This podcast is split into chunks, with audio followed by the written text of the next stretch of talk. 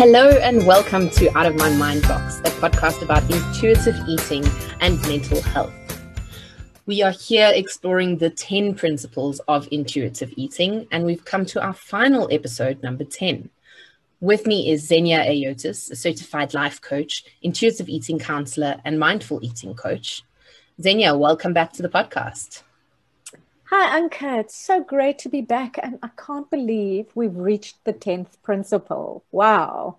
Yes, indeed. So, on that note, why don't we recap quickly the nine principles that we've gone through up until this stage? Because the order of the principles is also very important, and there's right. a reason that that principle number ten comes last, and we'll yes. we'll talk about that today.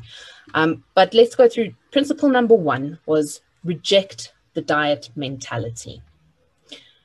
Principle number two was honor your hunger. Principle number three was make peace with food.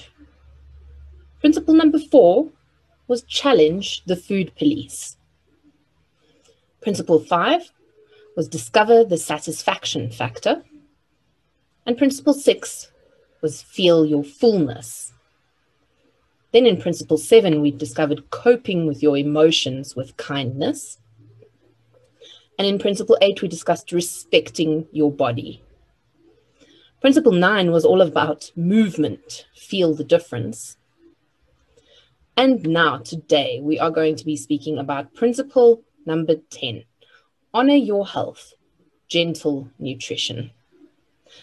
So, to make food choices that honor your health and taste buds while make you feel while making you feel good is the whole purpose of this. Remember that you don't have to eat perfectly to be healthy you won't get suddenly get a nutrient deficiency or become unhealthy from one snack, one meal, or one day of diet of, of eating. It's what you eat consistently over time that matters. Progress, not perfection, is what counts. Okay, so just when we thought that intuitive eating threw nutrition out the window to, giving all, all permission for all foods, um, here we are now circling back to nutrition, the very thing that got us in trouble in the first place. Right. so, and what are your thoughts on on gentle nutrition?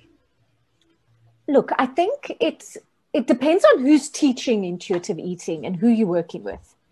If you're working with someone that has a nutrition background, dietetics background, there might be more emphasis on this um, as someone who is working more from a psychological, habitual background, I don't place a lot of emphasis on um, nutrition.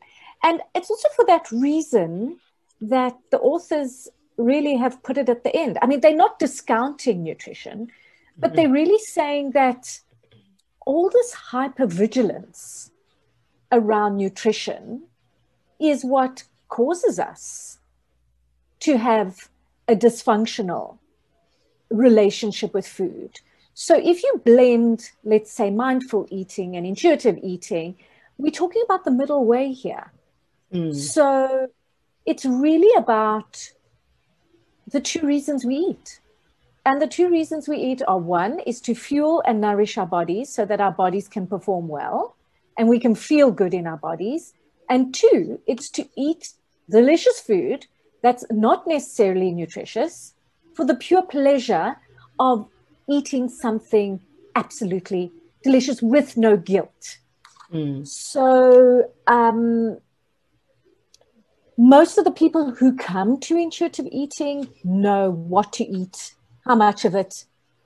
They've been on so many diets, they've been to nutritionists, dietitians. They know enough about nutrition for the most part. Yeah. It's not the missing piece. The missing piece is that what does hunger feel like? What does fullness feel like? What does it feel like to give yourself permission to eat what you want? Mm. It's getting rid of that judgment.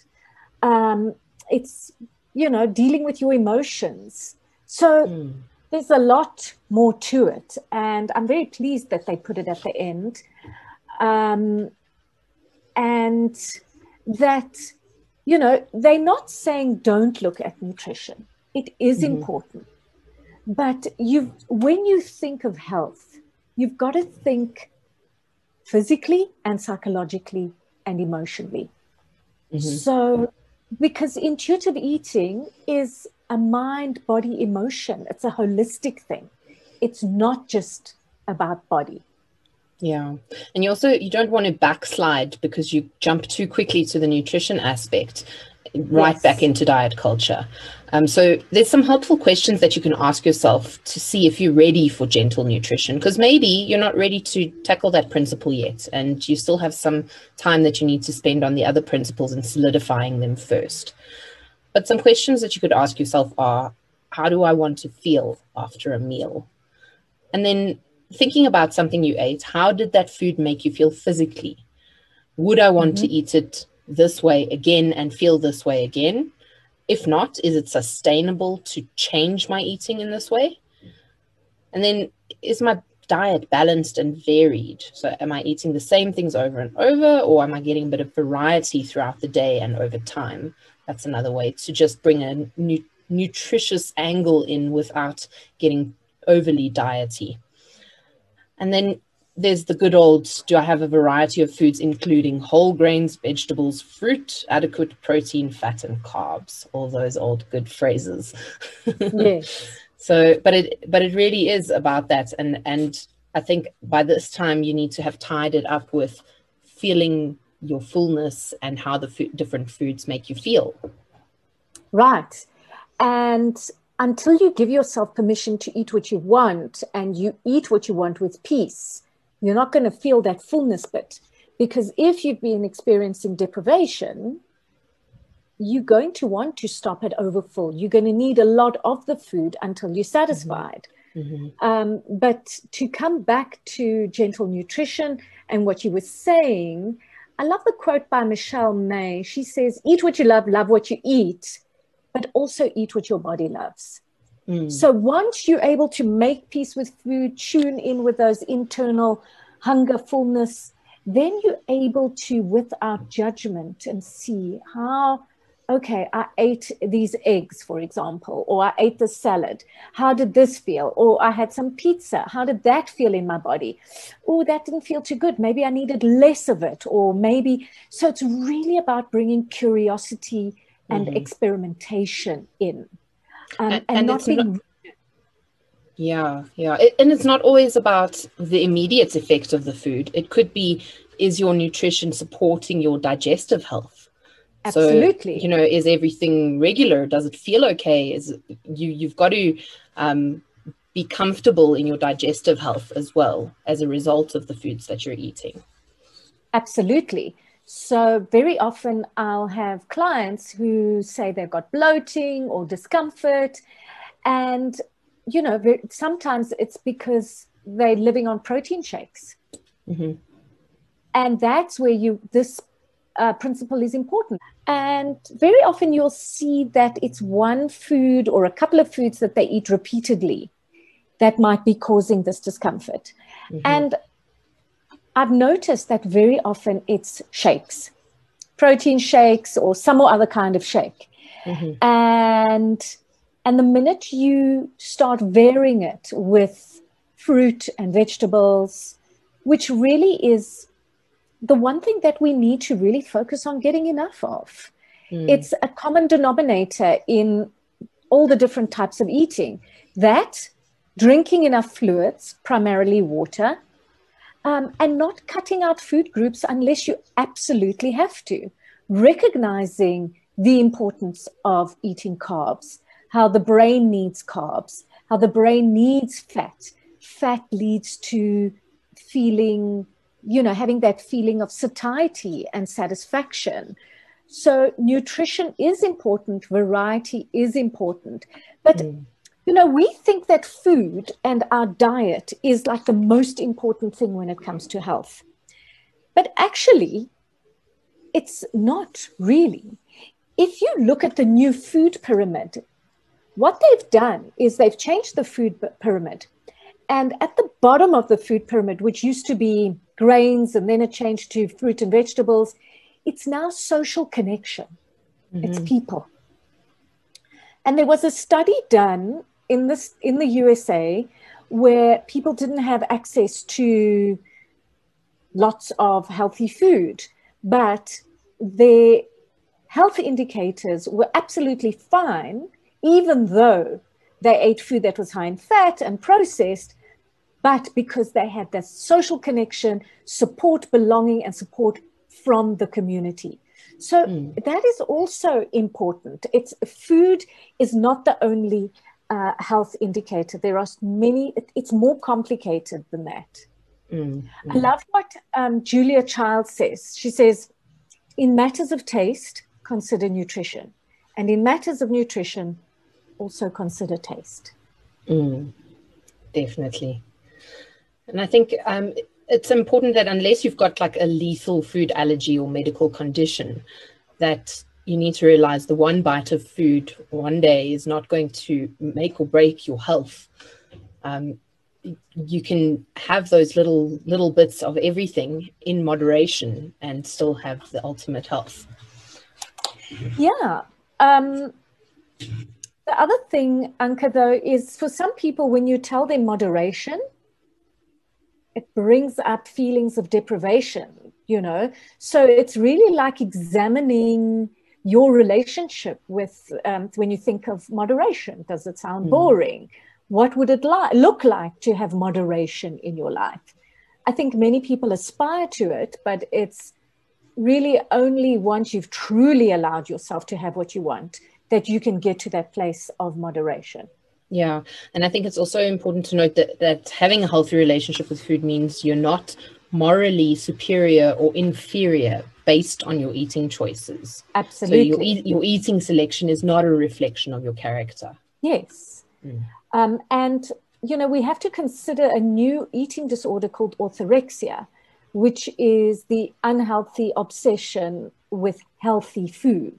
Mm-hmm. So if you're obsessing and stressing about eating carbs or whatever, um, that's not healthy. You are way better off enjoying a pizza with friends than depriving yourself and stressing about you know everything you're eating and worrying because the food's not organic and um, because it's dairy or white and processed Mm, and know, also the, the balance the balance is intended to be achieved over a period of time. It doesn't have to be balanced at each and every meal. Exactly. About it like that as well. Yes. Mm-hmm. Yeah. So I mean they say that when working with children, it's you need to look at what they eat over a week and not mm-hmm. what they they eat in one day. So mm-hmm. it's really what you do over a period of time um, it's not, as you mentioned earlier, one meal, one week of eating, mm. or even one month of eating that's going to make or break it. So, how about some ways to practice gentle nutrition um, in in daily life? Um, I'm going to suggest that you think about what is one of your favorite go-to meals that is easy to make, but you know will sustain you. That could be one of those meals that is good and balanced by default because that's the type of meal that that your body needs in that time and also what specific foods and meals leave you feeling most nourished and sustained and mm. strong and it's also saying okay i want to have this delicious salad for lunch um, but after that you want to round it off with some chocolate or mm some chocolate cake. So it's not it's not thinking in all or nothing terms. It's it's it's a flexible approach. Um, yeah. It's allowing room for for for everything. Definitely. Play foods, it, fun foods, fuel foods. Yeah, I find it so important to get emotional satisfaction out of my food. Yes, totally. I agree. Yeah, yeah, yeah that yeah. that makes me the, the most satisfied with a meal is if it's something that I've been dreaming that I would, would have and then I finally do and then it's great. Absolutely. That emotional satisfaction from a meal, that it's that mental, emotional, and physical, but emotional is so important because I mean, food is emotional and we can't take it away from it. And mm. it is a great source of pleasure. Um, we don't need to, you know, we can be eating foods that sustain us and nourish us and make them tasty. Yeah, yeah.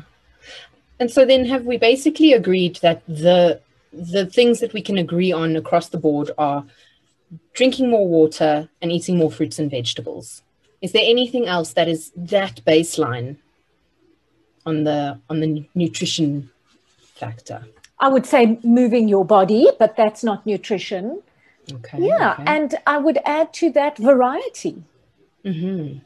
Yes, yes, that makes sense. Variety. So bringing in, if you do eat meat, meat and fish and chicken and beans and pulses Mm-hmm. and grains. So really adding that variety. Okay, cool. You wanted to talk about um, authentic health. Yes. Um, so shall I share my screen for the viewers who are going to be on on YouTube that they can see this? Um, let me. Can I share? Yes, please go ahead. So the authors talk about authentic health, and here's a diagram from the book.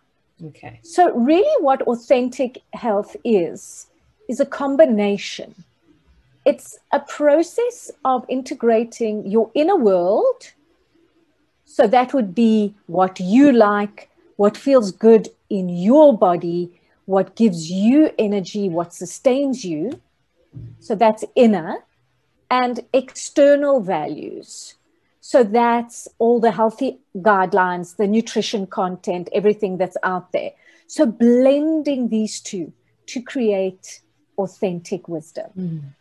And, um, you know, in mindful eating, we talk about internal wisdom and external wisdom. So that's the internal knowledge of how foods feel in your body and your preference, and then the external knowing, you know, the nutrient value and blending them to create your own wisdom because really what foods feel good and nourish you and feel good in your body it's not going to be the same for everybody Mm. um, so we're all unique in our needs Okay. No, that makes a lot of sense. And I think it's so important that we each find our own personal balance because for one person, doing more of one thing is going to be exactly what they need. And for another, it would be too much. So that Right. authentic authentic health is the the balance there between the outer and the external. Because I, I mean, we've gotten some good input from the, the days of dieting in terms of what foods are nutritious and nutrient dense. Um, Right. So we do need to be able to use those external health values that we've learned without letting them take over in a negative way. yes Mm. and you know above all enjoy your food you know let it bring pleasure there's so much benefit to Mm. pleasure pleasure is healthy for you Yeah. No, I definitely agree. All right. Well, is there anything else that you wanted to cover on this? I think no we have I think we have covered, covered gentle nutrition. yes. All right. So, yeah, in a nutshell, make food choices that honor your health and your taste buds while making you feel good. Mhm. So, listeners, if you have any questions about any of the 10 principles, please feel free to send them through to anka at outofmymindbox.com and we may address them in a future Q&A episode. Thank you all for being with us for this journey of 10 principles. We'll have a few more special episodes coming up around intuitive eating. And I'll also be having some mental health stories uh, coming up in the podcast in the, in the weeks to come. And um, thank you all for listening. And Xenia, one last time, if they'd like to get a hold of you, where can they do that? Anka, my website is um, theartofmindfuleating.com or they can email me directly um, at zen, X-E-N, at theartofmindfuleating.com. And I just like to say thank you to all your listeners and thank you to you for inviting me. It's been really fun doing this with you. So, and for everyone on the intuitive eating journey, hang in there and enjoy the process. Absolutely. And thanks for, for bringing your expertise to the arena. Much appreciated. You're so welcome. All right. Goodbye, everybody, and see you next time.